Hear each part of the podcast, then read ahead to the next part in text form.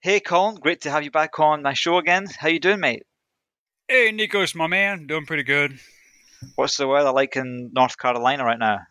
Yeah, a little cloudy, but uh, we've been having uh, very hot days between well, the 80s and 90 degrees Fahrenheit.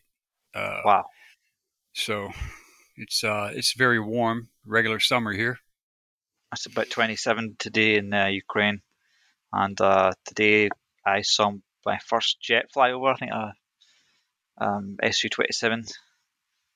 So it's uh, it's interesting times. Air raid sirens going off every two days. So the air raid siren basically sounds for goes up, goes down, goes up, goes down four times when the air air or missile started, and then when it's finished, it's a long tone for about two minutes, and then that's what you know.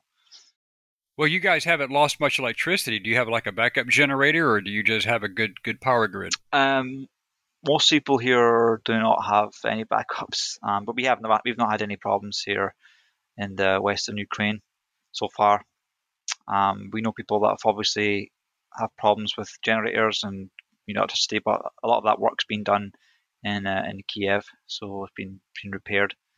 So and then also yesterday, Severodonetsk uh, pretty much to push back the Russians out of that city almost. So holding on. Thanks be to God. Well, I, I just think the Russians have overextended themselves. I, and I think that they're getting a serious uh, a serious reverse propaganda operation against them. And I get uh, I have a couple of people I know in Russia, and and they're telling me that the people are being fed an entirely different story compared to what we know in the real world. That uh, and one, one of my contacts there in Russia, his grandparents were Ukrainian, and he was born in uh, Odessa, I believe, but his father was Russian, and uh, and his mother was Ukrainian. So, but uh, the Russians are not getting the real story. They're being pipelined and being fed the propaganda with regard to this being a great, uh, a new patriotic war to cleanse Ukraine of uh, fascist elements and this weirdness, which we all know is rubbish. I mean, I mean that's like that's like setting your house on fire and, cla- and claiming that uh, claiming that it was an act of God to get the insurance money. Uh, Putin just uh, Putin really made a bad mistake. He he really did, and I don't think his ego and his pride will let him acknowledge that. And I, I I really do think that the time is going to come when Putin's going to be removed by his own people. Because even the senior military leadership, they may not be tactically and strategically as proficient as their predecessors, but they have to be politically and culturally savvy enough to realize that they're not in a good place. Yeah, they, they don't want to go down with the ship, you know. Well, People yeah, have selfish because wants as well. well, it, self-preservation takes a major major uh, role in that. But I think that people who truly love their country uh, are not going to want to be involved in a bad war. And sure, yeah. And there's nothing good about there's nothing good, positive, or even rational about Putin's invasion of Ukraine. I mean, anyone with any military background or tactical or strategic knowledge or historical knowledge knows exactly why he invaded Ukraine. He didn't come to liberate any damn body. He came to create the land bridge to the Crimea, and he wants to occupy all of the seaports in the Black Sea. He wants to occupy every access point into the Mediterranean through the Bosporus and the Dardanelles. That's why he did it. And if he can occupy the uh, the agricultural bounty of the Ukraine as well and incorporate that into his overall economic matrix, well, that's more more rubles for him. And uh, so I, I told my students when I was a professor, I said, give me any war in history, revolution, civil war, and I made them define the distinctions between a revolution and a civil war, by the way. Locate any any conflict in history going back to the battle to the wars of Ramses II. Okay, go to any conflict in history and try to prove to me that it was not rooted in economic necessity for one nation or empire to invade another. Uh, and I'll prove you wrong. Every single conflict has has a has its roots in economics. Every conflict. I don't care if you color it as religion, or if you color it as politics, or if you color it as saving face to respond to a threat. Every conflict has an economic root cause, because wealthy happy, contented populations and their governments do not wage expensive wars against their neighbors unless they need something from that neighbor to benefit their own population. Putin's Putin's Russia was going down the drain economically. He had to do something to distract his people from the current economic crisis in Russia. When President Trump was was president, we were economically uh, independent and exporting our oil and natural gas. So Putin's customer base was drying up. He had no one to sell to except China. Okay. And maybe by proxy with China to North Korea. The the Iranians weren't being very effective because of the Hungary, but Hungary and Germany as well, of course. Hungary and Germany, exactly, and, and and Hungary, Germany, Poland, the Baltics. I mean, you know, they didn't need Putin's pipeline. We were sending them oil and natural gas, much cheaper and much better quality petroleum products and gas than could come out of Russia. We have a better a better quality and uh, and more and we have greater quantity. So we were doing. That. I thought it was all one way from Russia to us. No, I mean we were shipping, we were exporting, and uh, and then of course we get a new administration where competence is the least of their strong points, and uh, and so now we're paying twice as much, two to two and a half times more for gasoline, petrol, as you say in the UK. And we're paying upwards of five, six dollars a gallon when it used to be two dollars and eighty to $3.30 a gallon under Donald Trump. And uh, so, anyway, that's where we are. So, Putin needed to have a distraction from his country's economic woes, but he also had territorial gains to make. And, this, and, and the strategic importance of the Black Sea cannot be underestimated. And having control of the Crimea without a land bridge to Russia didn't do him any good. So, he had to connect those two. And to do that, he had to invade and uh, but that's all part of his military uh, overall strategic operational plan as well as his economic uh, reconstruction process. He's got to have Ukraine because Ukraine kept the Soviet Union alive for 70 years. Most people don't realize. I mean, I'm not a Ukrainian. I've never even been to Ukraine, but I do know that the, the importance of Ukrainian agriculture kept the Soviet Union alive because it was just such a great wheat growing sunflowers, barley, I mean, livestock. I mean, why do you think when Stalin came to power in the 1920s and 30s, you know, he systematically raped Ukraine of livestock and crops. He, he stole the harvests to sell them on the open market for hard currency because the Russian agricultural production was minimal. It could he could barely feed his own people with Russian production, but the Ukrainian production was what he needed. That's why the NKVD and Lavrentiy Beria went in there and said, okay, uh, we're going to take 90% of your produce. And the Ukrainians were like being nationalistic in their own minds, or were like, no, you're not going to do that. Oh, we will. So they executed tens of thousands and deported tens of thousands more to the gulags, and then they murdered tens of thousands, and then starved about uh, five to six million to death. And so I understand the historical angst that Ukrainians have with Russians. Uh, so they there's a lot of animosity there, I know, but there's also a lot of interbreeding and cross familiarity with the Ukrainian and Russian peoples because of the decades of you know commiseration and things of that nature.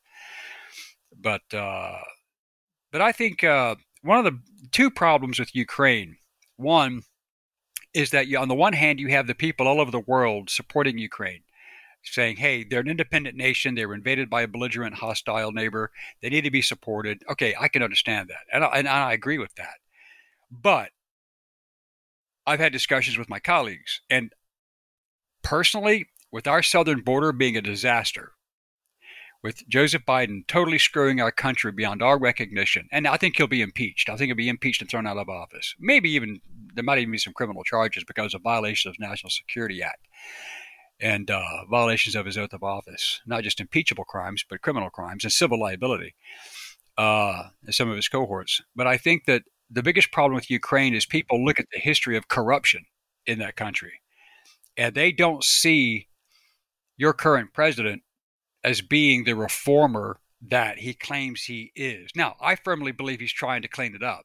I think he's trying to straighten it out. He seems like a good man. Uh, but he's up against the wall with a lot of these oligarchs in Ukraine, the uh, the money launderers, the, the mafia, Burisma, and all these other people. I mean, he's up against the wall, and he's not going to make a lot of friends.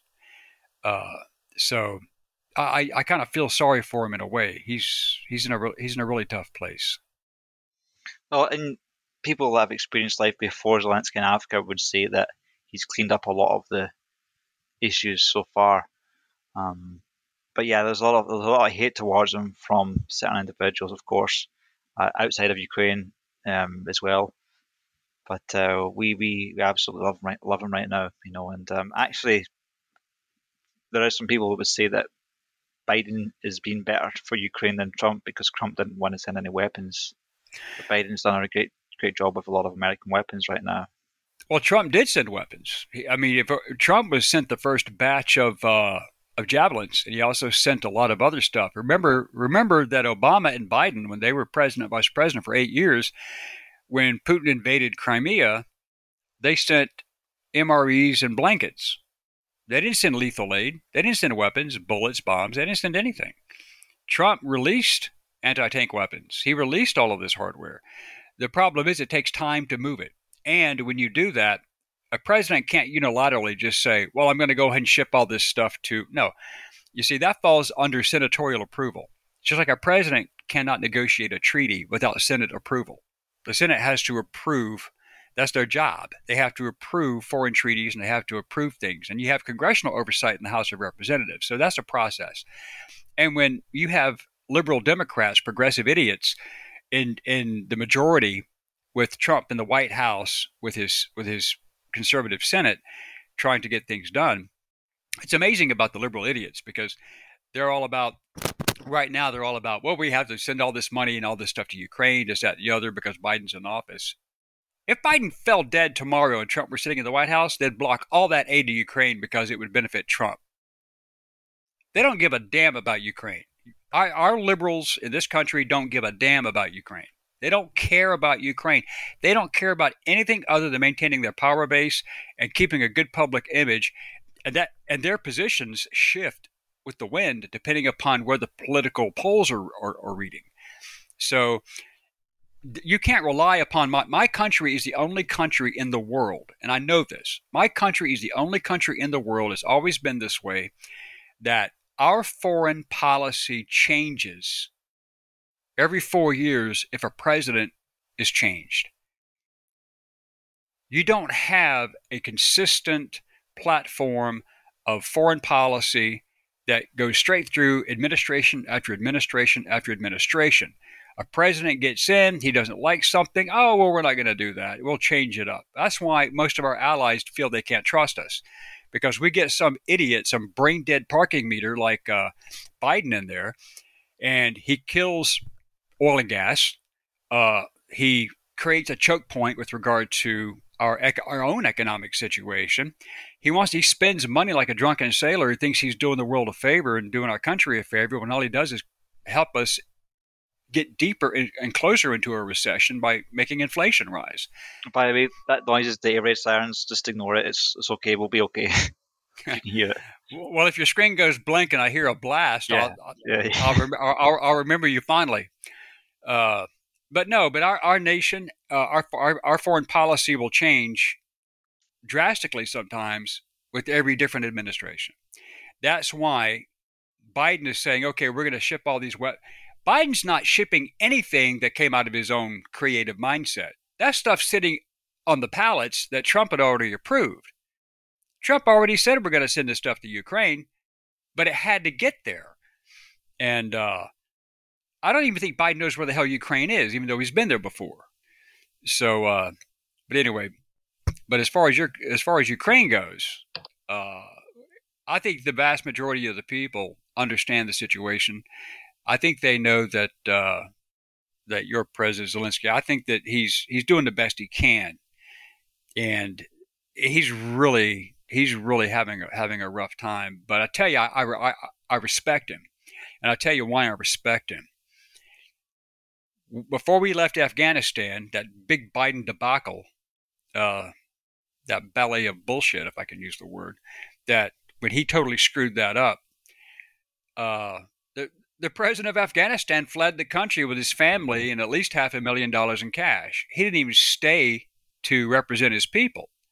At least uh, your president in Ukraine, he declined the offer of evacuation and stayed with his people. That's leadership. That's leadership. I mean, Rommel said, if you're going to lead men into battle, if they can't see the back of your head going into danger, then you're in the wrong profession. Okay, if you're going to lead, you've got to be visible. You have to be able to be seen by your people as caring about their welfare, caring about their outcomes, and taking charge of situations. And if you're an intelligent civilian leader, you basically delegate proper military leadership uh, to the proper authorities. Putin only recently began putting competent leadership into his advanced forces. And because of the de- de- the total deterioration factor of the of the Russian army, given the lackadaisical ap- application of professional training, they don't have a strong non-commissioned officer corps. You can have the best officers in the world, but if you don't have a good non-commissioned officer corps to take direct hands-on charge of those troops in the field with proper training, leadership, and skillcraft, if you don't have that capability, you can have the most strategically innovative and inventive officers on the planet, but they have to know they can they can rely upon those NCOs to get the job done. Putin doesn't have that. So he's having to send senior generals to the front lines to take charge, and that's where they're getting popped. I think it's great. I mean, as a trained sniper myself, I mean, I could only imagine how, how my heart would have raced and my pulse pounded if I had had a had an enemy general in my sights. My God, I mean, that'd have been great. Yeah, the the news is um, very much showing only the uh, the Russian tanks getting blown up and stuff like that. But, uh, oh, careful with that. Careful with that. um, yeah. But uh, we lost we lost a friend recently who died on the front lines. Um, leaves behind a wife and two children. Young guy, same age as me, if not, yeah, but same age as me actually. Successful entrepreneur, has employees, has people working for him, but on the front lines and, and gone. So families devastated for the rest of their life, and also there's economic damage there for the rest of their life as well. So um, it's it's a very hard situation to be in. So I mean, the moment Ukrainians they like Biden because that's the president sits in there and it's getting weapons they like Boris Johnson. They uh, Zelensky congratulated Boris Johnson because he was in the leadership uh, crisis as well. But um, well, I don't really see the Germans helping you out a hell of a lot. I mean, they uh, Germany. I mean, I mean, I, I would think that. I mean, this is my logic. Okay, I'm in the United States. I'm what, five thousand miles away from you, right? Okay, about about 4,000 miles away from you, whatever. I'm about four or 5,000 miles away from you, and I'm looking at Ukraine going, that's terrible. But you know what? That's a European problem. That's a European problem. I don't mind us sending that to Ukrainian forces. But in my mind, it, it, it, it borders NATO. And NATO cannot get directly involved because Ukraine is not a member of uh, NATO. Your audio so. your your audio is cracking up. Can I just um, can I pause it for a second just to check to see everything's recorded fine? But I think it's fine. Then I just want to check the. Uh, yeah, check. Just pause it. So thanks very much for your thoughts on the Russia conflict. I know I really respect your opinions as a, a known researcher in World War II and just ancient history in World War One. So it's been really helpful. But what I would like to talk about now is actually your upcoming book on a you've, you've written on a very interesting period of history and situation about this basically tiger that behaved like the predator from the movie or alien, just going around just killing off villagers one by one over an extended period. So, um, yeah, I'm just I'm just fascinated to know a little bit about the story that you've you've written about. Yeah, it's uh, well, as I said as I said previously, it, it's a story that I learned from several different sources, all of whom were Russian. Uh, the best source was a friend of mine in Germany uh, her family, she was Russian, uh, living in Germany back about 35 years ago. And uh, her mother and her family were from the area. And so the story was well known, passed down by word of mouth. So I tried to research it and I couldn't find anything on it. And um, so I contacted uh, Dr. Victor Yudin in Kamchatka. He is the guy who basically runs the Siberian tiger preservation project and rehabilitation. Uh, and he will take you know orphaned tiger cubs whose uh, mothers have been killed by poachers or injured tigers who've been wounded by poachers or whatever, and and he'll uh, rehabilitate them and then try to get them released back into the wild, and uh, which is a worthy cause for me. And if I make a lot of money with this book, then I'd like to, you know, give his foundation some some money to help with that project. But uh, I learned about the story, and I thought it was kind of kind of radical. Uh, I'd heard about I'd heard a lot about uh, tigers in Asia, especially in India uh, going on rampages and killing people. And and I began doing my research uh, on the animal itself. Victor Yudin helped, and I did some independent research, talked to specialist zoologists, and uh, of course it came down to the fact that I wanted to write this story, but the research didn't reveal anything that would be considered a primary source because I could find no newspaper articles about it. I couldn't find anything in the historical record. It was all word of mouth, almost like folklore, you know. And I thought, well, every every tale of folklore has some basis in reality. So let me try and, you know, figure this out. So after about another five or six years of, of research, the best that I could do, even before the days of the internet, when the internet came about, it really opened up a whole new world of research, of course, as you know. So I wrote this book, and it took me, oh, it took me about 25 years, and because uh, I had other books to write, I had universities to attend. I had work to do. I had all this other stuff in life that just thrown at me. So my agent finally got the finished, uh, finished, polished, edited draft, and so she submitted it, and it's sitting with a publisher now, and we're waiting to determine.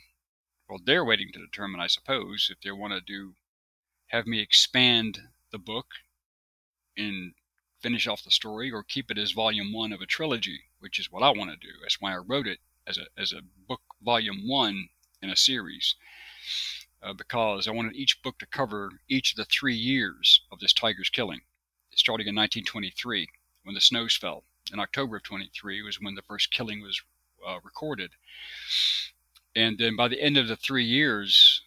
Uh, where the tiger only attacked in winter. It never attacked in spring or summer, fall. It only attacked when the snow fell in the deep in the deepest coldest part of winter. And for some reason, it just never hit the people in these villages during the warm months. And I found that fascinating as well, which also tends to violate tiger behavior. And then I saw a National Geographic show about uh, 20 years ago that was covering a Siberian tiger that killed some people in the 1990s, just a decade before. And uh, and it began fermenting in my head how I was going to craft the story. So I wrote it and I created characters, I created scenarios. I took a lot of poetic license. So this is not a history book. People who get this book in about a year or two do not read this as a history book. This is a historical novel, my first one, which I ran by uh, a man who I respected a lot. I'd like to call him a friend, uh, Michael Crichton, famous for Jurassic Park, 13th Warrior, and a bunch of other good stories that became books and movies. Uh, Michael Crichton loved the idea. He loved the story, and he gave me some pointers. He gave me some really good editorial pointers on how to move this story along. And then he brought me into the Authors Guild. Uh, he recommended me for the Authors Guild, of which I'm a member. And uh, and he, the one comment he called me once, and he, the one comment he said to me before he passed away was, he said, "When you finish this book, Stephen King is going to hate you because it makes Cujo look like an AKC kennel show. And uh, I don't know what Cujo so, is. Cujo was a movie that was done from a Stephen King book about a Siberia about a uh, about a uh, uh dog. It was a uh, yeah, read of oh, Saint Bernard. It was a Saint Bernard that got that got rabies, and then it went mad and began killing people. And uh, so that movie came out like 30 years ago or so, and over 30 years ago, maybe 35 or so.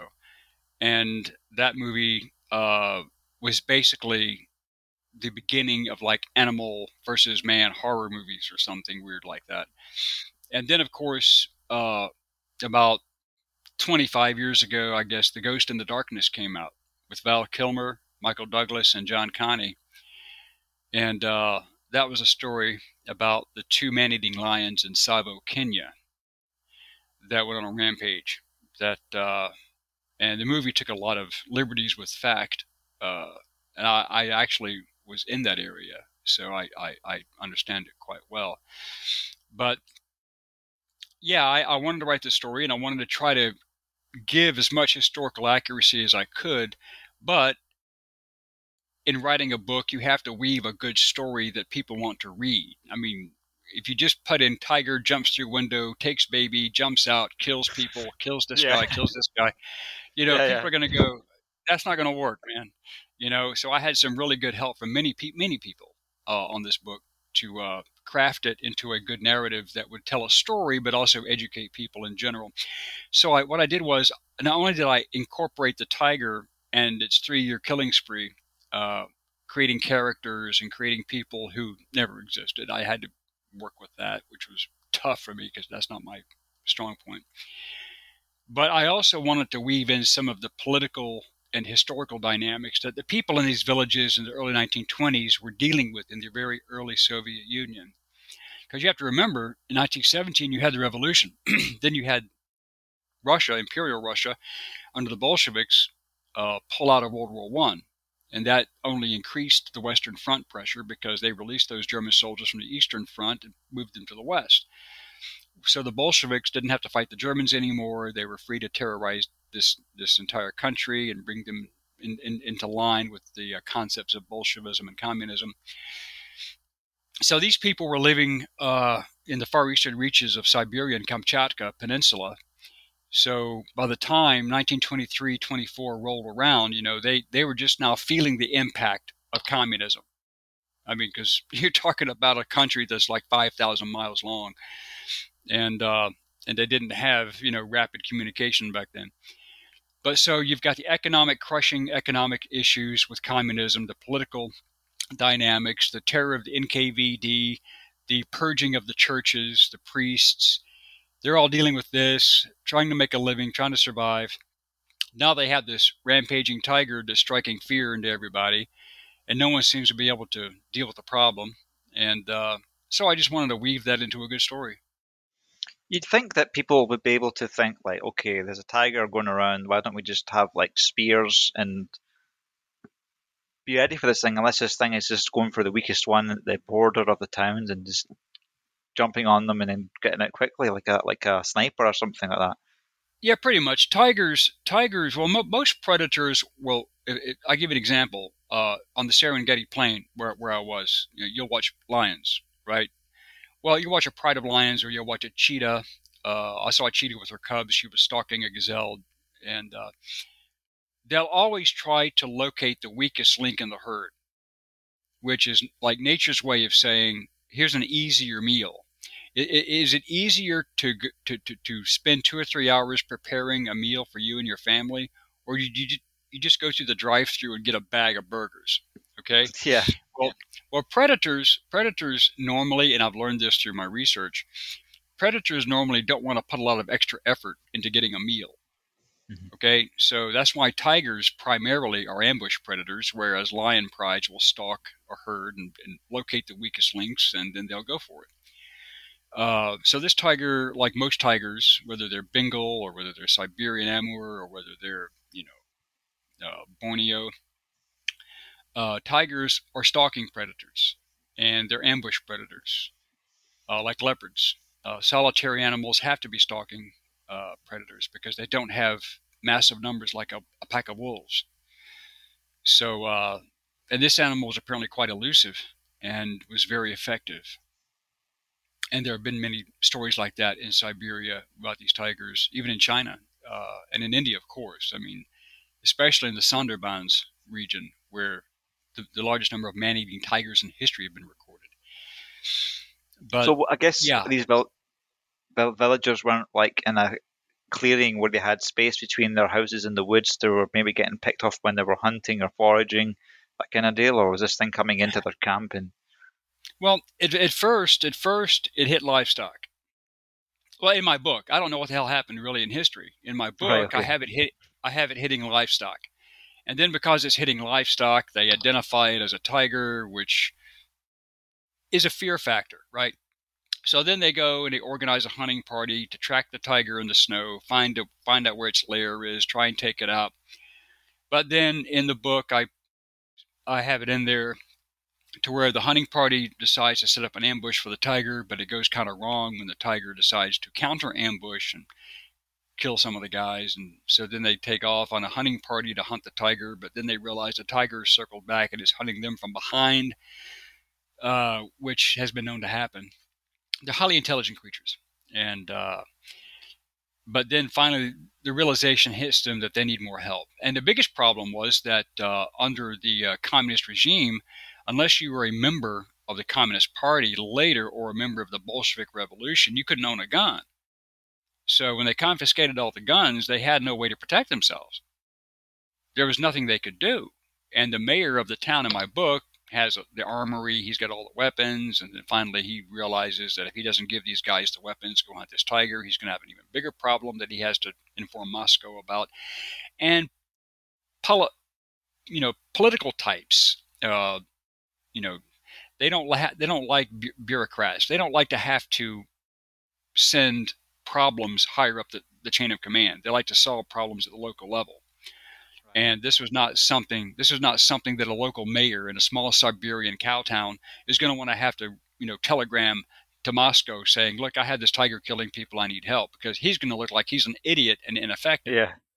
Yeah. So he has to take some sort of charge of this operation. So I write that into the book, and then I create the characters, and then I have uh, most of my hunters are former or World War One veterans who were snipe. A couple of them were snipers who served together, uh, and uh, so they they take charge of the hunts. They're, they hunt wolves by profession to keep them from killing the cattle and the livestock. But now they've got to you know learn the, the habits of a tiger, which they're not familiar with. So they're at a disadvantage. And then later on, of course, word gets out, and uh, so the, and we know the Red Army did come in. They sent a company of soldiers and, and, and Russian Marines in to uh, try to help track the tiger. And so I put, I, I, I put that in the uh, the first book, and then I the first book ends with those soldiers in transit by train to help with the hunt, and uh, and then the, the second volume will pick up with the hunt using the soldiers and Marines joining the hunters to track the tiger and try to kill it because now it's killing miners. It's, it's killing villagers, livestock, breaking into houses now. It's getting bolder. Every kill, it gets bolder. But I also had to explain why the tiger would uh, want to attack humans. So I had to get creative, and I created a situation in the book where the tiger would be injured to the point to where it couldn't hunt its natural prey of boar and deer, which is the most common reason why they become man eaters. Normally, tigers avoid human beings, they avoid human contact. Unless they're starving, then they have no choice because they can't hunt their natural prey. So I got creative with that. Talked to talked to some people about how I could incorporate that. I had a good idea, put it in there, and uh, so anyway, that's where we are, man. I'm just waiting to see what uh, how the contract looks and if it's worth signing. So, what kind of non gunpowder weapon would an average jungle man need to defeat a tiger? Well, bows, crossbows, uh, long spears, but the problem is that anytime you have close quarters weapons, and bows and crossbows are medium range weapons, which are okay, but you have to have, you got to understand something. If you've got a tiger 100 yards away from you, and, and you fire a good solid shot into it, if it's not an immediate kill shot, you will never get a second chance to restring to, to, to get that second arrow off before that tiger's on you. So you'd have to have multiple uh, multiple hunters with multiple bows uh, to engage that tiger at the same time, simultaneous firing, or what we call focus fire, as you know from World of Tanks. And uh, so you focus on the so you focus on the target and uh, and hopefully multiple impacts result in a dead animal. Uh, but yeah, uh, without modern weaponry, you really don't have much of a chance against one of these animals. It'd be the if same thing as if if you had a katana blade, you could probably do it in one good good hit. Well, maybe, you, and you're hoping that you don't have 600 to 800 pounds of tiger on you as you try to swing that blade, because then you've got to make sure that if you do swing that blade and you are good with it and you have a sharp enough blade and a strong enough arm, that you have decapitated that, that animal. Because if you haven't and you just wounded it, then it's going to make you an even even uh, less of a happy meal when it's done with you. Because I've seen James Williams with the saw, and he just go, cuts through these uh, bamboo shoots like butter. Um, so imagine. Yeah, but bamboo, but bamboo shoots aren't charging at you with uh, with uh, six to eight inch paws with claws and teeth. There's a big yeah, yeah. difference, you know.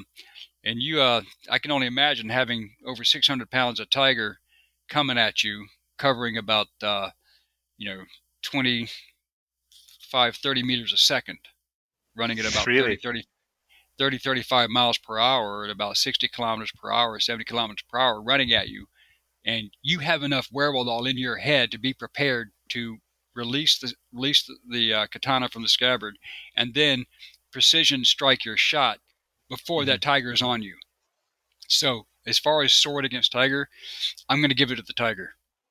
Well, you could uh, almost sort of jump out of the way to your left or to your right in time, but then again, I've tried to beat my dog, like agile left to right velocity. The dog is just so much quicker to to sort of shimmy out of the you're way. Not, no, you're not going to outmaneuver a tiger. I mean, understand something. For a tiger to catch deer, he has to be able to maneuver very fast and and change his angle of attack, change his angle of approach, zigzag. You know, no human being is going to outmaneuver a tiger or any or any feline predator.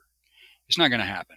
I and mean, also, all of these animals have a different CPU clock speed, so their time can be like they see us moving slower because their CPU or whatever is frame rate is is higher. So it looks like they, a lot of like birds will look at us as walking about in slow motion. Because if you see two birds chasing each other, they'll like do it like within a, a split second, like all these quick maneuvers. So I guess that's all another advantage animals have over us humans. Well, not just that, also, but a tiger has six times better eyesight than the best human. So, you know, is that what in terms of zoom or what? Like resolution? Oh yeah, I mean, resolution zoom and night vision. And uh, so you uh you it's going to see you and smell you long before you know it's there. And uh, that's another disadvantage. So, but I, I factor every single. I spent years putting all these ingredients into the book to make it as believable as possible, to make it as entertaining as possible and educational. I wanted people not just to see a mad tiger killing people, but I wanted people to understand the, the biometrics of the animal. So I studied the biology of the creatures. I studied their habits. I got great help from Dr. Yudin and some others. I wanted people to see the magnificence of the creature. Yeah, okay, it's killing people, but why? Because it was injured and it was partially crippled, so it couldn't stalk its natural prey. So it had to go to the easiest food source available. But I wanted people to have to come out of this with a respect for the animal, you know? And uh, I don't want people reading this book or the trilogy, however it works out. And I even have film interest right now with a couple of producers who want me to have a meeting with them, actually. In fact, back with Kevin Sor- Kevin Sorbo and uh, and a couple of others. But and you know Kevin, of course. But uh, but as far as uh, the story itself, I wanted people to, to, to walk away from the books and the, the, movie or series, whatever we make, with an, an impact, a story that impacts them historically, politically, emotionally. But I want them to walk away with a healthy respect for the animal. I don't believe any animal, no species should be hunted to extinction. That's the most ridiculously stupid thing we human beings can do besides fratricidal warfare. You don't extinct a species. That's it doesn't make any sense. I don't understand it. I mean, the white rhino is now extinct outside of zoos. Okay, the black rhino, I think, is uh, effectively on the way out as well. And you know, I showed you a picture of maybe a long time ago of me with a black rhino that I met in Kenya. Interesting but I want people to understand and respect the animal and understand and respect the fact that we have to protect these habitats for these creatures. Yes, we have to clear, build, plant, whatever we have to do, but we have to set aside areas of nature for these animals to at least survive, if not thrive. That's the mission that I have with the book. Okay, so you wouldn't think that it'd be a good idea to get rid of the bears in America for people that are outdoor people and they're just always afraid of bears and their life would be improved if they had like okay, only the bears are allowed here, but not all over America. Well, I don't think. Well, first of all, a- animals don't understand boundaries and borders. Okay, animals don't read signs that say, you know, deer crossing. I love it when I see a sign that says deer crossing, as if you expect deer to read that sign and say, okay, this is a safe place to go across the road. Uh, I mean, any place could be a deer crossing. I think that if you are going to be a human being living out in an area, and, and, and many places are like this. Uh, one of the problems we have in this country are mountain lions, cougars, right? There was just a situation a couple of weeks ago. I think it was in Washington State or Oregon where a young girl was attacked by a male, a young male mountain lion, and her friends took off, left her hanging, and she was fighting back, and people came up and saved her, got her, got her to the hospital, and uh, Oregon, it was Oregon, and uh, and then they tracked the mountain lion down and killed it. They have to kill it. If it attacks a human being, you have to take it out. And to me, that's a great tragedy. Why did the mountain lion attack the child? What was the catalyst? Uh, I'm sure they did a forensic autopsy to determine if there was any sort of injury to the animal that prevented it from hunting its natural game. But who knows? But I, I think that if you're going to coexist, I, I feel safer being out in the wilderness with bears and mountain lions and other creatures. I feel because most of the time they're going to avoid you anyway. I feel safer being out on the Serengeti Plain amongst a pride of lions than I do in the average American city run by liberals with high violence. By the way, Okay. the alarm is just telling us that the air raid is finished, so ignore that sound as well, Colin and listeners. Oh, don't worry about it. Don't worry about it. I understand the situation. But no, so the book, uh, the first book has been written. Excuse me. And if they decide they want to uh, expand that and make it a, a one large volume, I can do that. Or if they want to do the trilogy, uh, then I can do that as well. So we just have to wait and see what happens. What's this Authors Guild? Is that an American thing? No, it's international. Authors Guild. If you're a published writer and you qualify, you can be nominated. Then you submit your CV. Uh, they look you up and they check your your established publication credits. You can't be self-published. You have to be published by. If you're a magazine writer like I was, uh, a book writer like I am now, if you have established uh, copyrights, ISBNs, reputable publishers, then you can uh, apply and it's a good organization. Uh, they pay dues. It's like 135 a year to join, but I've been with them since 2002, I think, or 2001. But uh, but they also provide uh, you know legal services to members. If you, I give an example. I mean, I had a situation where I wrote a biography. An auto, I wrote a biography in conjunction with the subject. He didn't want the, an autobiography in his own words. He wanted me to write the book. So I wrote I wrote the book, and uh, and he was still alive and he went through the manuscript and he signed off on it. Oh, I love it, love it, love it. And then I thought, well, as a as a gesture, as out of respect for the family, I sent the book to the family to review. And they didn't tell me they didn't like the book. The next thing I know, I've got lawyers on me and the publisher because they didn't like it because they there was a lot of stuff in there he told me and other people that he never told his family. Well, I guess to them it was a revelation that, oh my God, we didn't know this, we didn't know this, uh, which might have not been, you know, totally flattering to, to the collective on their side of the house. But I, you know, out of respect for them, I never published the book.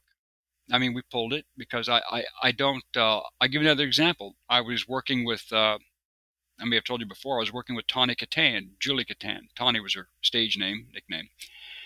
Uh, she was very famous in the 80s, in actor, an actress with Tom Hanks in the movie The Bachelor Party. She did a lot of TV shows. She was the uh, David Coverdale's uh, ex-wife from from Whitesnake. She did all the videos with Whitesnake. You may remember her rolling over the hood of the Jaguar.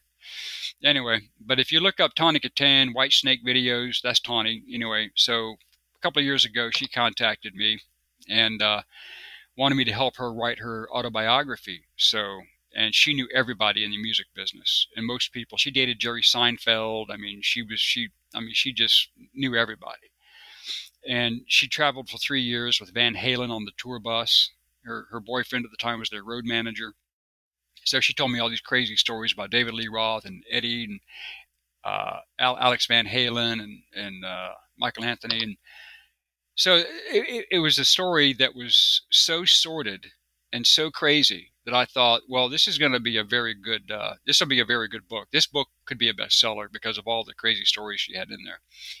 In the, the O.J. Simpson story, I don't know if you know about the O.J. Simpson story from, from this country, but uh, anyway, but he was acquitted of double murder when everybody and his dead brother believes he actually committed the murders, and he was one of America's largest sports stars uh, and actors. Um, she dated him and then she gave revelations about how she knew he was guilty and all this. So all of this, these were notes that I had. We had meetings like this. We had phone calls, text messages. In fact, I still saved uh, the text messages on my phone. But she died last year, May 7th. Uh, we were supposed to have a meeting with the producer about doing a TV show, she and I together, a series uh, called uh, History, the His- History and Music in the 80s. And we were going to have a meeting with a Canadian producer about doing a show where she would be the producer host and I would be like the guest historian with her on TV talking about what was going on in history in the 80s during the Reagan years, but what music was popular at the time that the Soviets were in Afghanistan, things of that nature. So anyway, I was right, helping her get all her information together to write her story, and then she died uh, of the. I'm I'm certain it was the COVID vaccine that killed her because she would always call me and tell me how she felt after she got the first shot, the second shot, and and I'm like, I think that COVID vaccine did you in. Uh, Reminds me of Kevin but, friend who played, I think, his wife in the Legendary Journeys or something like that. That woman. Well, that was Tawny. Tawny played his wife. That was Tawny Kitaen. She played his wife in the in the Hercules series. Right. Yeah. That was Tawny. Yeah, right. that's her. Right. And so I was doing, I was working with her for about uh, for about a year on a regular basis and uh, getting the notes together for her book. Then she died, and then I got contacted by a reporter from the Sun Sun Times, Sun News or something, and and other people knew that I was working with her on the book as a ghostwriter. I was not going to be a co-author. I was just going to be the ghostwriter uh, for her. And uh, then I get a call from a guy who is apparently some celebrity radio disc jockey or some weirdness, whatever. And, and he was a friend of hers and the family. And he called me up back in July of last year, I think it was, and he asked me, was I still going to write the book? Did I have enough material to write the book? And I said, I got plenty of material to write a book. And he said, Well, are you, are you still going to write it since she passed away? And I said, No, I'm not going to write the book because it wouldn't be fair to her family. It wouldn't be fair to her legacy because she's not alive to critique the manuscript.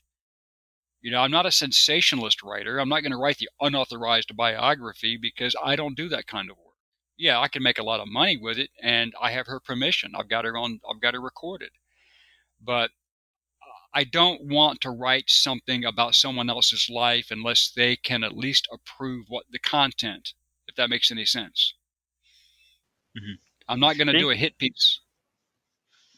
Being a writer seems like quite a challenging profession because you have to invest this massive sink of time into something where you can have an event where it doesn't get published or some someone passes away. Um, because I would like to write a book, couple of books myself at some point. Um, but it's just getting that focus to do it is, is t- tricky, and stories like this are also kind of off-putting becoming an author. Well, writing the me writing to me comes fairly naturally when it comes to actual events, history, because I can research it, and I, I have hundreds of interviews to draw from, which any one of those interviews may touch upon the subject I'm writing about, which helps because that gives me a first person perspective on the uh, period of time that I'm dealing with. Then there's the primary research, which primary research takes critical time because you have to go to archives, you have to get materials, you have to get data, and all this stuff.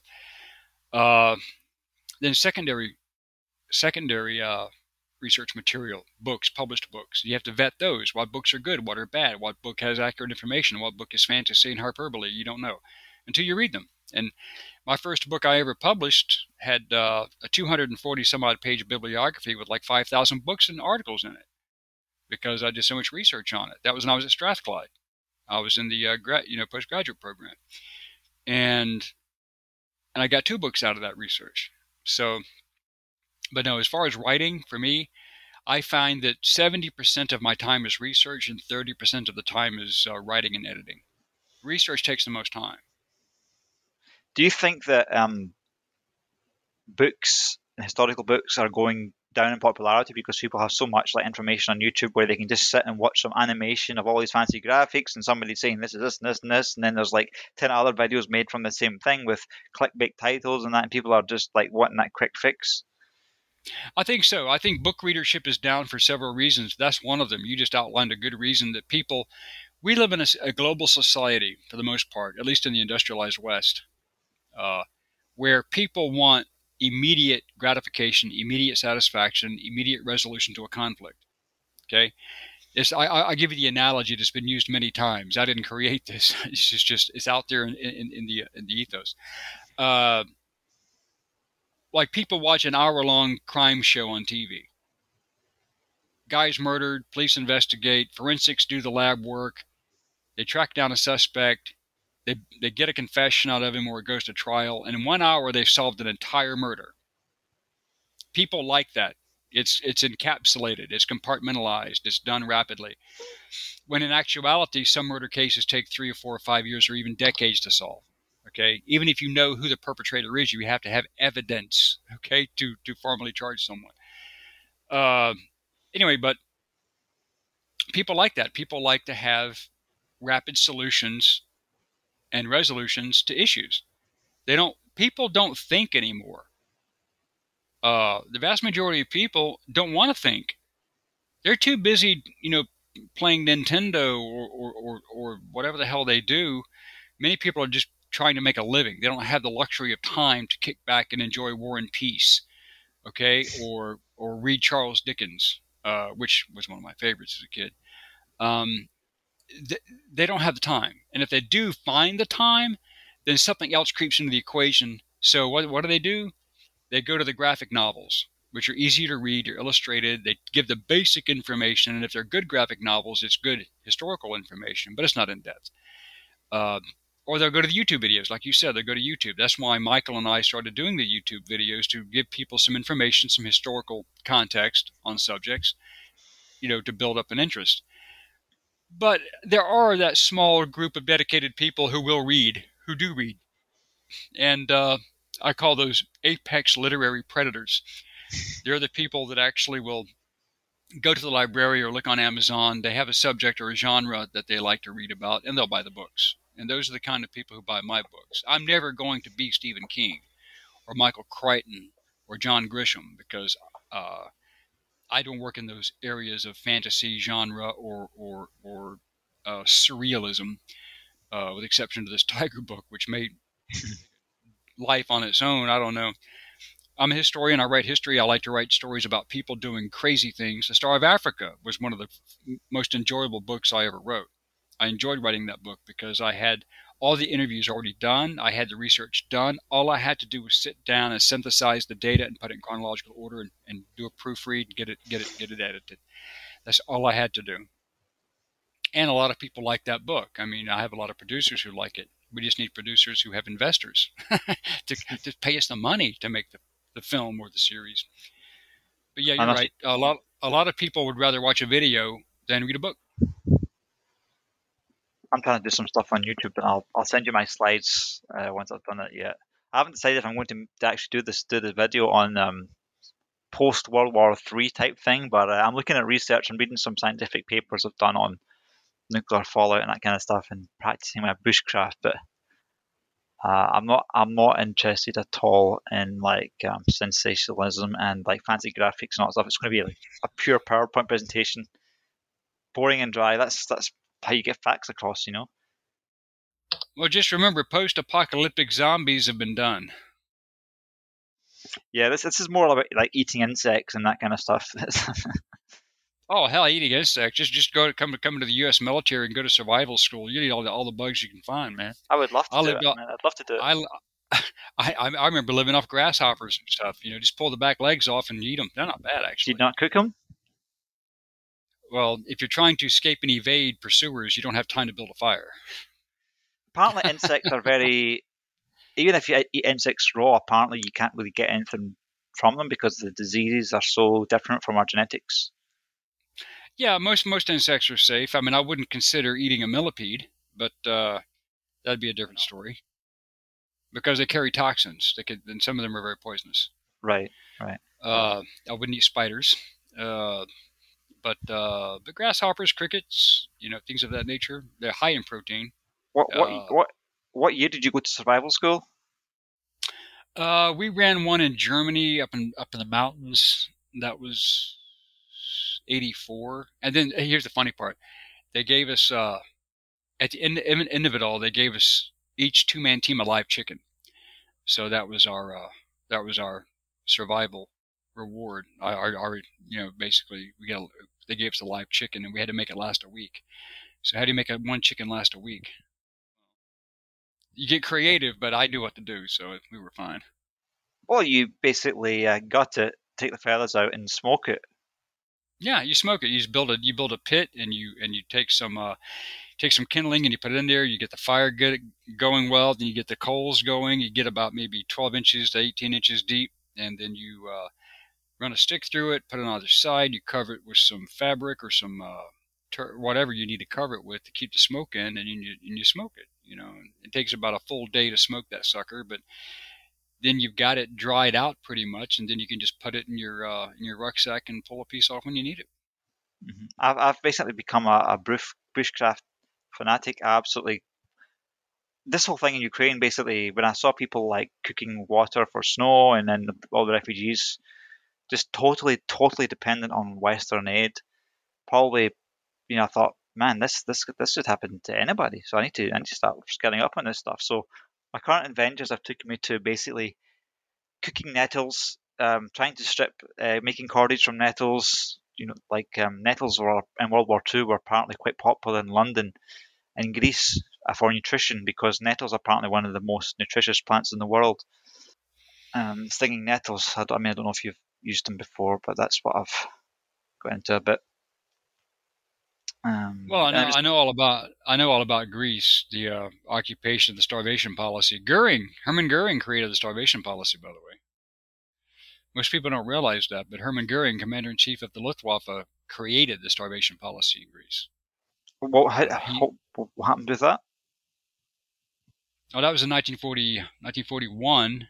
Uh, mm-hmm. He came up with the idea. Hitler thought it was a good one, and uh, by 1943, uh, I think 20% of the Greek population had, had died of starvation. I mean, they confiscated the food, they blocked the ports, they owned the ports, they occupied Greece, and they expropriated livestock and, and agriculture to send it back to Germany to be dispensed to uh, the German military and civilians at the expense of the Greek inhabitants. And uh, and they a lot of Greeks starved to death. It was it was bad. I think there's a good book. There's a good book about that too. Uh, in uh, in fact, the book is called Inside Hitler's Greece. I suggest you read it. You might like it. I have a copy here as well. Inside but Inside Hitler's Hitler, Greece. Yeah, Inside Hitler's Greece. I could pull the copy off the shelf if I left this, if I left this chair. But Inside Hitler's Greece, Mark Mazower, The, the uh, historian's name is Mark Mazower, M A Z W uh, O W E R. Good reviews. So Mark, yeah, Mark Mazower, good historian, solid research, and he wrote a he wrote that book, and that book is phenomenal. I mean, that book. If, if you read only one book on the German occupation of Greece, get Mark Mazower's book. That book will tell you all you need to know. So save yourself a lot, a lot, of time. Of, I'm sure there'll be a lot of books written about Bucha and Irpin and Hostomel and Mariupol in the future. I, I think that uh, I get. I don't know if you saw the the podcast, the uh, well, the YouTube video rather that Mike and I did on Putin's war crimes, what he could be charged with. Uh, I don't think I have seen it. Forgotten History YouTube, uh, Putin's War. Click onto that. We did a. Uh, I basically this was about three or four months ago, but I went through every single chronicled event that we had up to that time. Now we have more but I gave a complete list of all of the international war crimes Vladimir Putin and his senior officers and soldiers could be charged with, from what we know. And I went okay, through the great. Geneva. I went through the Geneva Convention and I hit every single article they violated so far up to that point that mm-hmm. we did the video. Uh, those have since increased, but all of the well, the incidences of violations have increased, but those same articles aren't going to change. They're the same articles. But uh, but the book that I did that uh, did not sell very well, but it was highly acclaimed in the military and legal circuits. Was uh, my book Occupation and Insurgency, where I looked at the Eastern Front, I looked at German and I looked at Soviet actions, massacres, atrocities, mass murders, and I looked at all of these events uh, from both sides, and then I compared and contrasted. Okay, the Germans did this in this village, and it was horrible, but wait a minute, was it really a war crime? And if you go to Geneva of 1929, look up the article and the specific statute, then no, it wasn't a war crime. Yeah, they killed these two or three hundred villagers, but was it justified under the laws of war under Geneva, Article 4, Section Some messed up laws, yeah. though. well, you have to understand that later, after World War II, they revised the Geneva Convention. Geneva Convention number four was revised in 1949 to amend and correct the errors and gaps in 1929. You have to understand something. The Geneva Convention of 1929, when World War I was over and the Geneva Convention of 1929, Geneva, Geneva III, was convened to basically revise the rules of warfare, World War I didn't have a Holocaust in Europe. Yeah, the Armenians got screwed by the Turks, but that was an irrelevant factor. The Turks lost the war, screw them. But uh, there was no Holocaust. I mean, there was no massive industrialized murder machine as occurred in World War II. So that was one of the reasons why Geneva 49 was written and they updated 29 to include crimes against humanity. Remember in 1946 at the first Nuremberg trials, the first time in history that any nation or any military leadership had ever been charged with crimes against humanity. It had never existed before. Okay, they just came up with that, like, well, that makes sense to me. We'll charge them with crimes against humanity, and it makes sense to me as well. But it had never occurred before, so there had never been a law against it before. There had been laws against punishing civilians for military action. That was in the Hague Convention of 1907, covers that. But there had never been a genocide article or a genocide uh, generated necessity to revise the laws of war. And World War II totally changed all of that.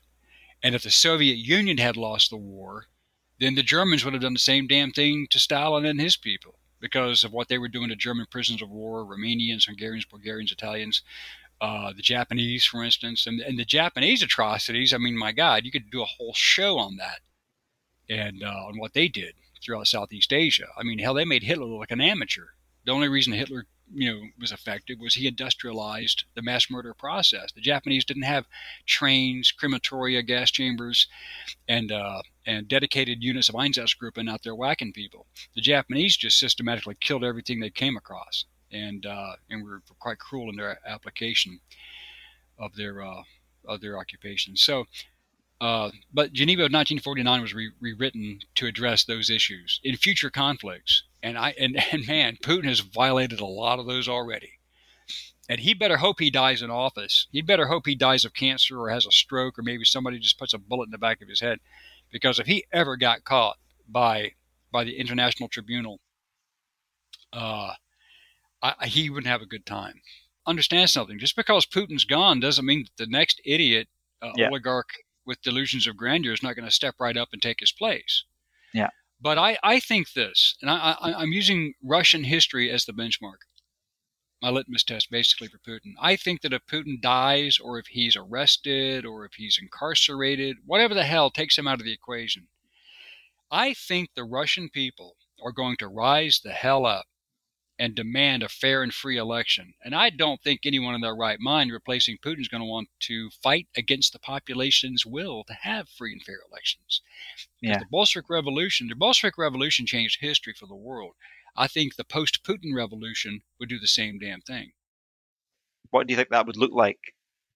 I think that what you would have are some candidates uh, who would step up there and have an election process. You would have some Putin acolytes, some some hardcore believers who would want to support a pro-Putin style candidate. Why? Because they want to maintain power. It's all about power. The Russians have one common denominator that is rarely, rarely served outside of that country, unless it's China, North Korea, Iran, whatever, is the Russian people admire strongman rule. They like strongman rule, but they want fair rule.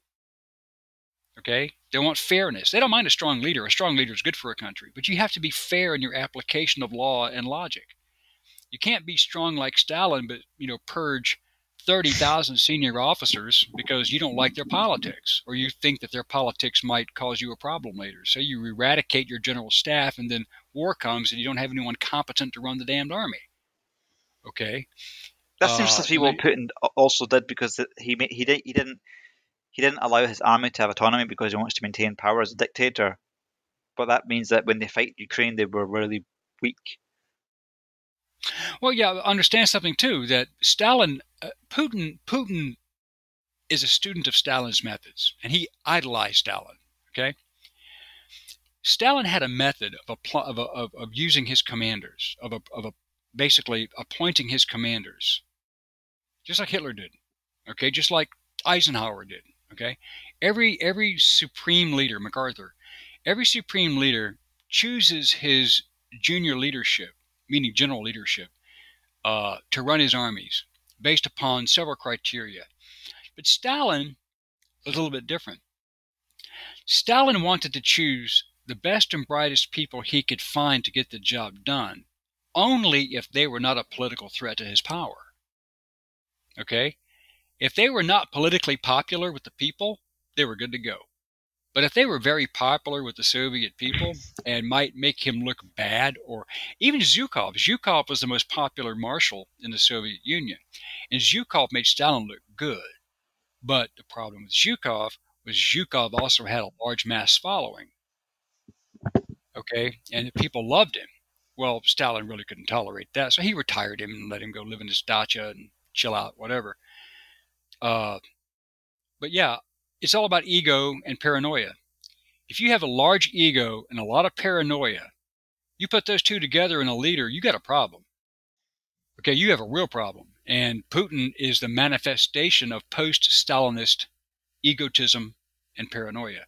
Why do you think so many of his senior political and military aides that are not killed in Ukraine are disappearing? You don't hear from these people. Where's his where's his uh, where's his Secretary of Defense?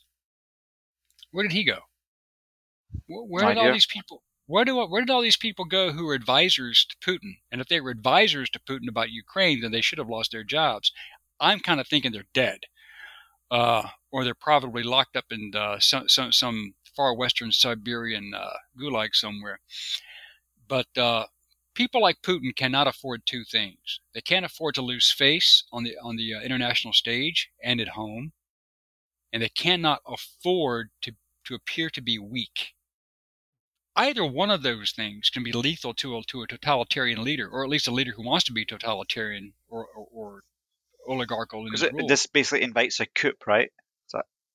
it invites it invites a coup, but what it does is it shows the people that their leader is not infallible. Mhm. Understand that. Look at North Korea as an example. The founder of North Korea, the people in North Korea to this day, some of the peasants and some of the le- lesser educated people, and most of those people aren't well educated. You got Kim Il Sung, you got uh, Kim Jong Il now, and, and you got all these other idiots. But the founder of North Korea after World War II, who created the communist North Korean regime, the people there don't even they were propagandized to the point where they did not even believe that he went to the bathroom. King Il, King Il Sung. Yeah, they don't even think he took they don't even think he went to the toilet because he was so divine. Okay? That he, he, he it's incredible the amount of propaganda with these people that could actually have a human being violate logic in a belief system. And whether they truly believe that or if they just go along with the program because they have to, I don't know. But I, I, I've heard stories from Korean defectors, and they and when they defect, if they survive to defect, and they tell these stories, they're they're talking about decades of this propaganda and, de- and all all the true stories of the horrors going on inside North Korea. And uh, Albania had the same situation up until the 90s.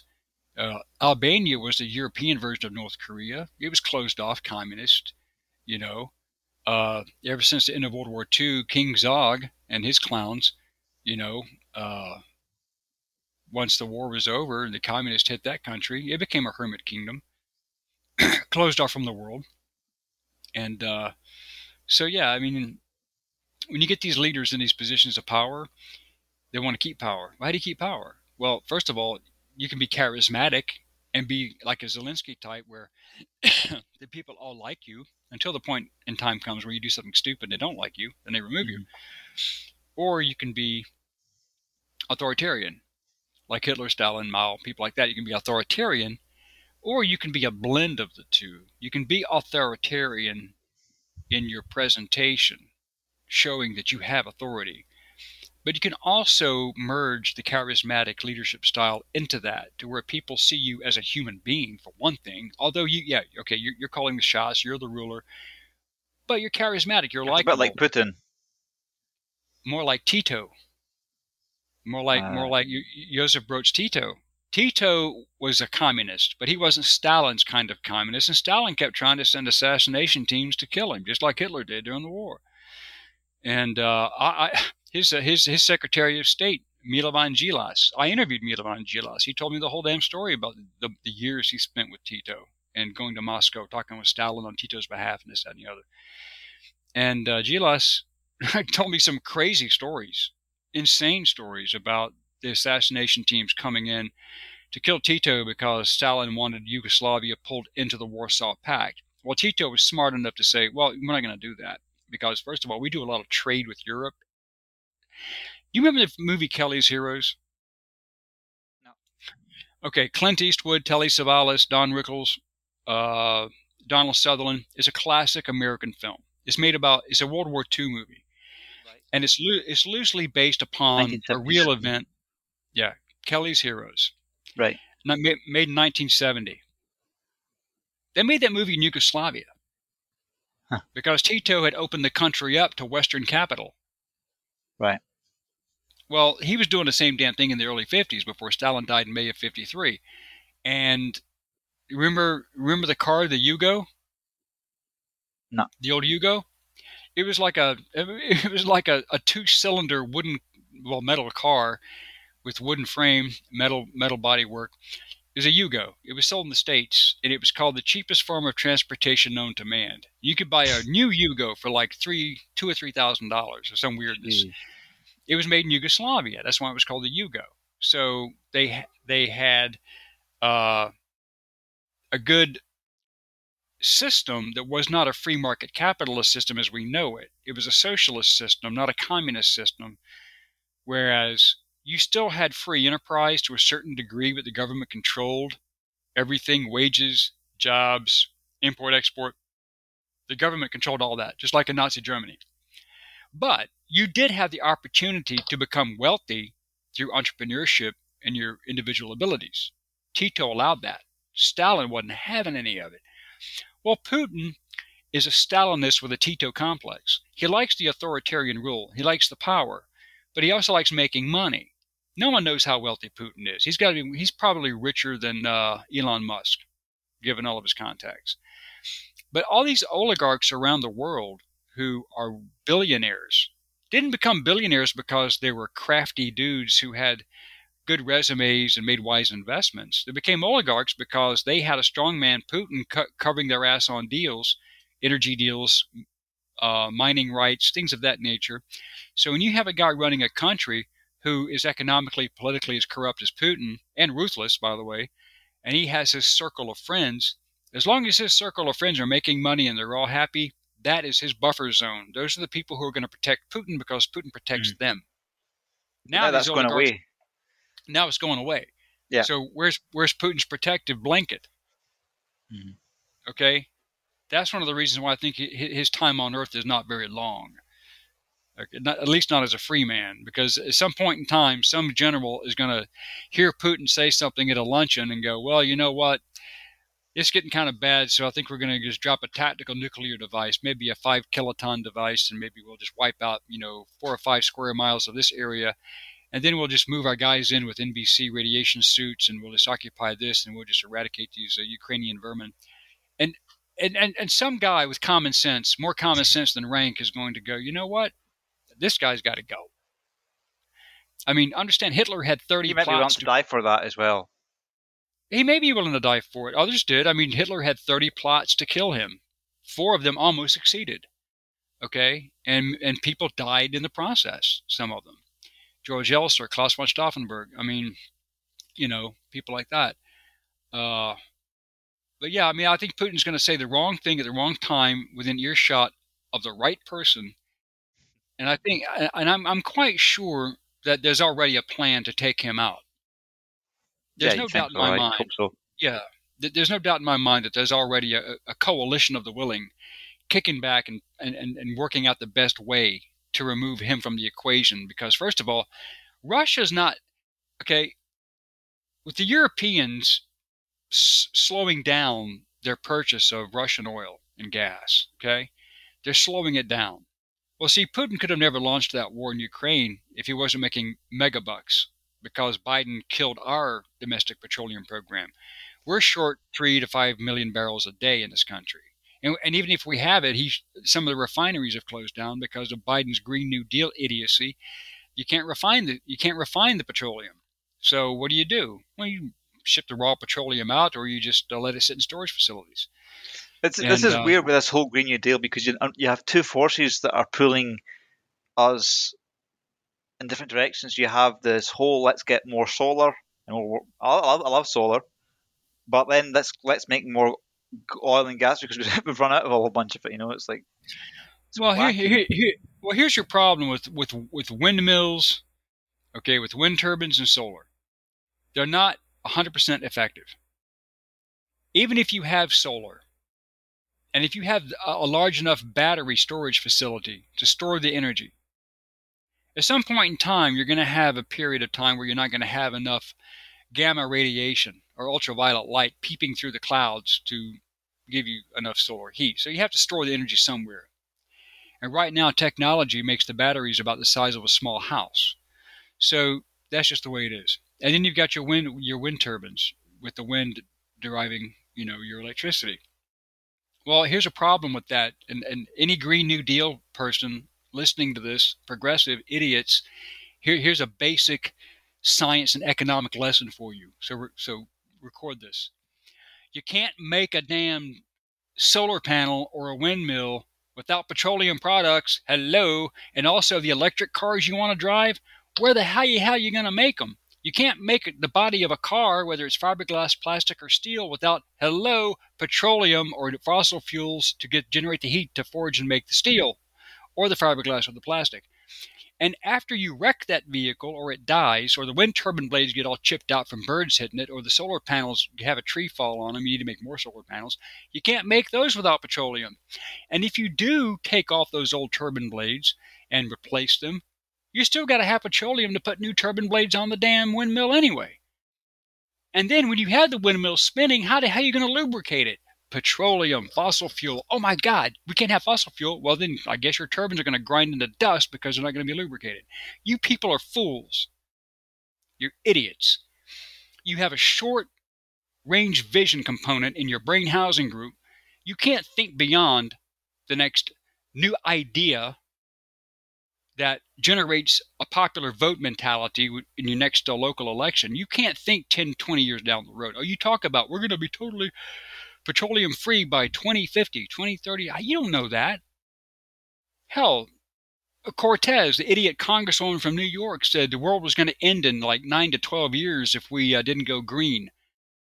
Well, she said that like seven years ago. I don't see the world crumbling right now because we're uh, we're still putting gas in our cars the stupidity of these people is stunning to me. They don't they don't use logic. And, and I think mm-hmm. they expect the average person to be dumb enough to believe their crap. This is this is absolute nonsense. And people who are stupid enough to elect these people deserve everything they get. I only ask that you go back to California, New York, Washington, Oregon, uh, wherever your liberal enclave was that you evacuated from because of the very policies you voted for force you to flee those states in the first place because of taxes and crime, please go back to the places you left and let us build a wall around your shit so we can keep you the hell out of real America. Okay? We don't want your garbage here. We don't want your liberal politics. We don't want your progressive agenda. We don't want your cross dressing, storytelling transvestites in our public schools. We don't want you convincing five year olds that they may have a gender issue. We don't want any of that crap. Okay? So why don't you keep that in, in the enclaves of San Francisco, Los Angeles, New York? Keep that in the areas where the, where, where the collectively stupid multiply if they don't abort themselves. Okay? But they multiply and, and keep that mindset there localized. Don't export it. It's like it's like smallpox. If you've got it, you quarantine something. Well, progressive liberalism is like smallpox. I say you quarantine that thing. You don't let it spread. You want to put masks on and, and, and keep people locked up because of COVID 19? How about we quarantine the country from idiot liberalism? Okay? That's, that's my idea, anyway. Some of the stuff that Sam Sorbo is telling her podcast is just unbelievable with this whole, like, uh, they're bringing like sex toys to school and stuff like that and doing like demonstrations. Yep. Yep. yeah, like, yep. what- they're, what- yep. They're, bringing sex toys to school. They're having cross dressing. They're having men dressed as women. The cross dressing transvestite, uh, gender fluid, whatever the hell that means. Gender fluid. I mean, I understand liquid fluid. I understand hydraulic fluid, but I don't understand gender fluid. Uh, yeah, they're bringing all this sexual orientation material into the public schools. I have a granddaughter. Okay, the marine instinct in me when I hear of some kid being subjected to that kind of sexual exploitation in a public school makes me want to walk in there in my mind. I wouldn't do it in reality because it's illegal. But th- there's a part of me that wants to walk into a public school, find one of these transvestite educators uh, giving the sexual education or sexual miseducation to these young children and just grab them by the throat and squeeze my fingers together until the trachea snaps and watch their lifeless form hit the floor. Because that, to me, is in violation of the very ethos of what good teaching, good parenting is all about. You protect the kids. You educate the kids. You don't indoctrinate the kids. We're not Nazis. We're not communists. So their answer to this situation apparently is genderism okay, I don't know about you, but I studied biology in college and I'm only aware of two genders. So if you've got all these others, I'd like to see where they are on the uh, human periodic table. it's just a weird pressure for all these children to grow up with, like, But it's Like- unnecessary. It's unnecessary. It's unnecessary pressure. And and it, basically, to me, I would I would I would place this into the category of not just child neglect but child abuse. Yeah. I would put it into a child abuse category, and uh, I don't. I just do not understand how in living hell these people can get on camera. Like you see some of these TikToks, and if you use TikTok, you're a moron. It's Chinese spyware. Okay, they're, they're on TikTok, they're on this other stuff, and they're talking about these teachers. Some, uh, usually they're they're they're they're lesbians or, or or gay guys or whatever, and they're talking about. Oh, today we talked about oh the multiple genders and how you can change your identity and all this, and we talked about oh, and they're ta- and, and they're explicitly telling you on these videos what they're telling the kids which to me at, at age 60 is appalling. I'm looking at this going, what the, what? You're, you're proud to be telling me on this screen that you're indoctrinating kids on sex toys and on uh, the alternative lifestyle of transgenderism. And these kids are in elementary school? Why don't you teach them to read and do math for Christ's sake? Okay? You, being a cross dressing LGBTQ XYZ kind of person, you, you're a barely functional human being as it is, apparently. So you, you must really want to drag more people into your personal misery. These kids should not be your guinea pigs. I think I think I think um, people can understand why, or not understand why why me and you we got banned from from LinkedIn. We were basically expressing some concerns about things like this, you know. And, and Microsoft, we're coming for you. You are a really bad company. Uh, let, let me tell you right now. I, I think I think that after the 20 after the November elections this year, when the uh, when the garbage is swept out of the swamp, when they finally f- unclog that that toilet and flush the liberalism out of the House, and then they, they take back the Senate. I don't agree with the Republicans on on many things, but I agree with them on a lot more than I do the liberal Democrats, because at least the conservatives may apply something that I find distasteful, but at least I can usually see some logic in the thought process. I can't see anything resembling logic coming out of, out of Biden's administration, the progressive left. I can't see any logic in any of it because I, I'm a logical person. I think in logical terms. I think in realistic terms. Um, But I think that once you once the House and the Senate fall in the Republican hands, I think you are going to see a sweep of the social media collective. I think you're going to see punishments. You're going to see sanctions. You're going to see all kinds of. Uh, I would like to use the word progressive in a conservative format, cleaning up of the uh, social networks, because what they're doing to get uh, the Section 230 protection under under under the law in this country is there's supposed to be a non-editorial format. It's supposed it's supposed to be an open forum for people to share ideas, post things. But if you are going to edit content and kick people off of, of platforms that you disagree with, you just became an editorial component. You just became the same as a newspaper or a magazine. Therefore, you should not receive those special protections. Those protections go away when you violate the basic tenets of the agreement. And Mark Zuckerberg, I, I he has a lot to answer for, and not just him, but that idiot moron who has the uh, who created what is it, uh, Twitter? That moron. Uh, I, I, think these uh, I think these inbred genetic failures are going to ha- have a payday, and it's not going to be the, it's going to be them paying out because they have done so much disservice to people. This guy, Kyle Rittenhouse, who was acquitted on uh, the murder charge in Wisconsin uh, back during the 2020 riots when he, he shot a couple of people and killed one in self defense. The social media networks went nuts, calling him a white supremacist, a racist, a murderer. I mean, they were basically laying him out as a Klansman with a gun, killing black people, when the people he shot were white. And the guy he was shooting was already being looked at as he was already a violent criminal who was coming after Rittenhouse, and he had a gun himself.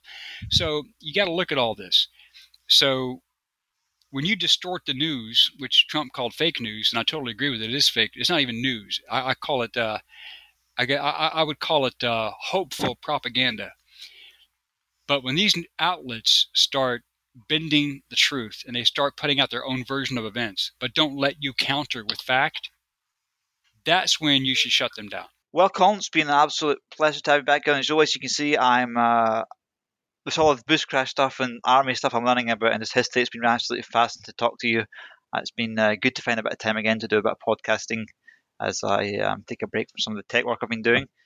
Um, but yeah, just appreciate it and um, yeah, what are you doing? What what what what were we expecting for the next uh, year or two from Colin Heaton? Well, hopefully get that Tiger book out. I finished my other book that uh, Above the Pacific. Above the uh, Right came out last year. Above the Pacific will be out in February. Uh, and then I'm currently ghostwriting for a for a general who served in the in four presidential administrations. His memoirs. I'm helping him out, and I'm hoping to get the uh, I'm hoping to get this uh, this this production stuff off the ground with uh, the Star of Africa, the Hammer, and a couple of other projects, and just waiting to see what happens, you know.